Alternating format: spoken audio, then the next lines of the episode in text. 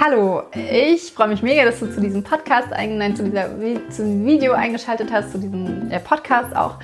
Ähm, ich bin Andrea, Autorin und Self-Publisherin und nehme dich hiermit in die Welt hinter meinen Worten, denn ich möchte dir mit dir mein Wissen teilen, was ich in den letzten drei Jahren aufgebaut habe. Und was mir geholfen hat, ähm, immer weiter Bücher zu schreiben und immer weiter Leser zu finden. Heute möchte ich dir drei plus einen Tipp ähm, geben, wie du dein Buch schon vor dem Launch, also vor der Veröffentlichung, bekannt machen kannst.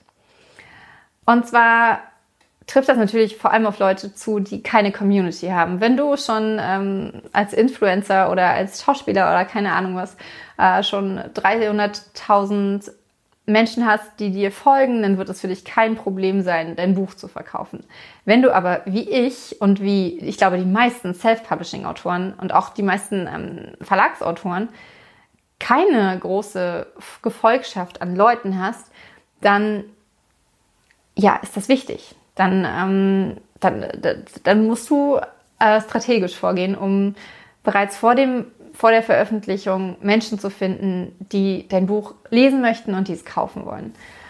Ähm, und der erste Tipp, der völlig sinnlos eigentlich ist, weil ähm, das ist das, was ich gerade gesagt habe, aber er ist nicht sinnlos, er ist unfassbar wichtig und er ist der Tipp, der mir am meisten geholfen hat, ähm, einen guten Start mit meinem ersten Buch hinzulegen.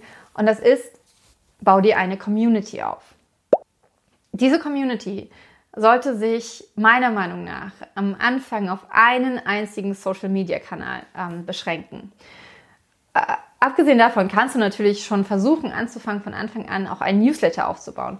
Aber wenn du Social Media dafür nutzen möchtest, sollte es sich auf eine Plattform beschränken, weil du so unfassbar viele andere Sachen zu tun haben wirst, bevor du dein erstes Buch veröffentlichst weil du erstmal reinwachsen musst in diesen ganzen Markt. Und wenn du dich dann auf Twitter und Instagram und YouTube und äh, mit Podcasts und mit, ähm, mit Facebook und allem Möglichen insgesamt herumschlagen musst, ähm, dann wird das einfach zu viel.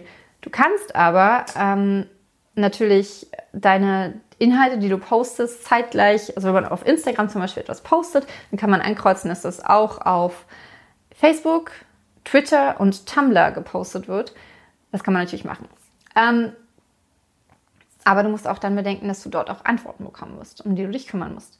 Egal, ich bin dafür, eine einzige Plattform ähm, aufzubauen. Und zwar, indem du dich mit Menschen verbindest, die das, äh, die, die, die das Lesen oder das Schreiben lieben.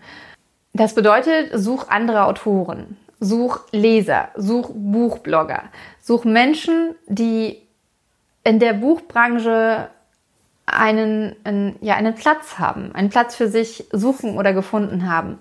Verbinde dich mit ihnen. Verbinde dich mit den Menschen, ähm, von denen du glaubst, dass sie deine Bücher lesen könnten oder dass, sie, dass, dass du ihre Bücher lesen könntest.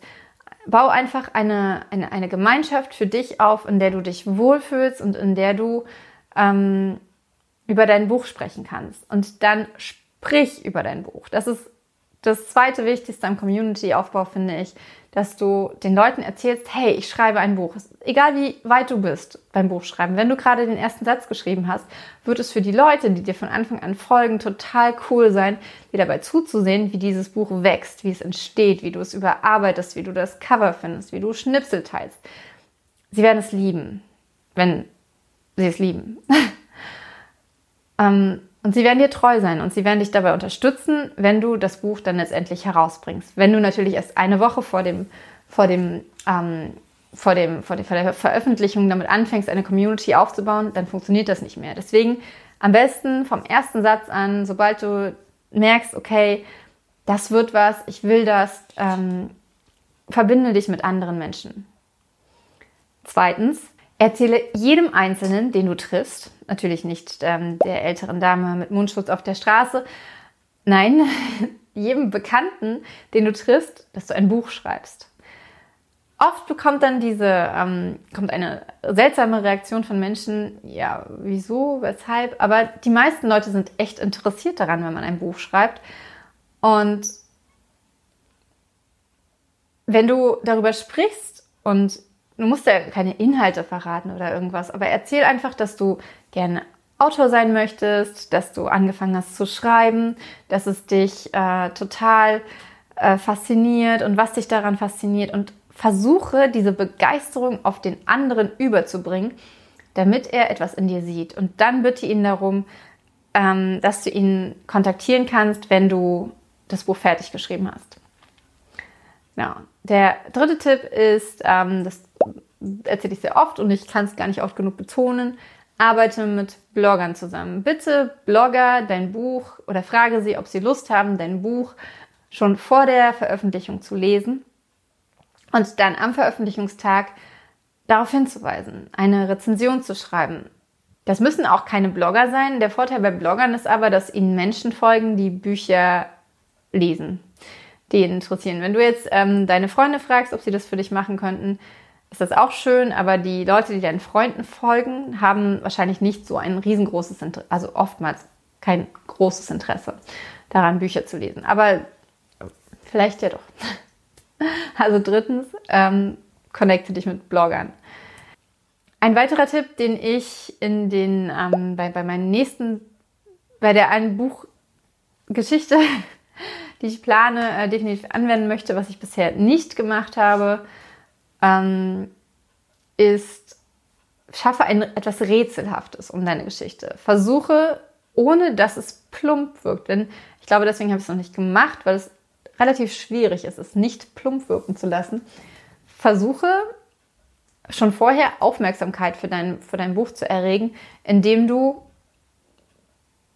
ja ein Rätsel darum her schaffst. Äh, schaffst. Etwas, ein, ein, eine Knackpunkt, diesen ähm, diesen, diesen Teaser, den man ganz am Anfang einer Buchbeschreibung auch haben sollte, der, der die Leute triggert, der die Leute, die Leser, ah, der ihnen dieses Rätsel aufgibt. Und ähm, natürlich muss man für sich selbst herausfinden, wie, wie, wie, das, wie das für das jeweilige Buch funktionieren kann. Ich könnte mir halt vorstellen, dass, dass, dass, dass, dass das wunderbar funktioniert, wenn man einen, einen, einen bestimmten Titel hat, dass man zum Beispiel bei Lara der Anfang hinterfragt, äh, ja, der Anfang wovon und äh, das dann halt aufbaut in, in, ich würde dann wahrscheinlich versuchen, ähm, mehrere Möglichkeiten zu bieten. Wovon ist denn das der Anfang? Vielleicht auch ähm, selbst irgendwie noch so, so, so, so kleine Kurzgeschichten zu schreiben, ähm, wovon das der Anfang sein könnte, die den Leuten äh, zukommen lassen und sie äh, dadurch vielleicht auch ähm, zu animieren, mein Newsletter zu abonnieren, äh, um dann die Auflösung zu bekommen. Einfach etwas, das, äh, dass das Interesse der Leute schon vorher, ganz besonders wenn, wenn, wenn es noch ein paar Monate Zeit sind, bis das Buch rauskommt, dass, äh, dass sie ja schon einfach so ein, ah, ich will jetzt wissen, worum es geht und so weiter. Und das hilft in aller Regel nicht, wenn man nur den Klappentext schon vorher teilt, sondern man muss etwas in den Leuten wecken. Genau das war's. Drei plus ein Tipp für ja, ähm, Aufmerksamkeit für dein erstes Buch, bevor du es auf den Markt bringst. Ähm, sag mir gern, was du machst, bevor du ein Buch herausbringst, wenn du ähm, schon eins herausgebracht hast, was du vor dem ersten Launch deines Buches gemacht hast oder machst. Und ja, ob diese Tipps ähm, dir in irgendeiner Form weitergeholfen haben oder auch nicht, es interessiert mich total. Wenn dir das Video gefallen hat, gib mir gerne einen Daumen hoch und wenn du keine Folge von diesen Videos, von diesem Podcast verpassen möchtest, klick gerne auf Abonnieren. Bei YouTube auch auf das kleine Klingelsymbolchen. Symbolchen.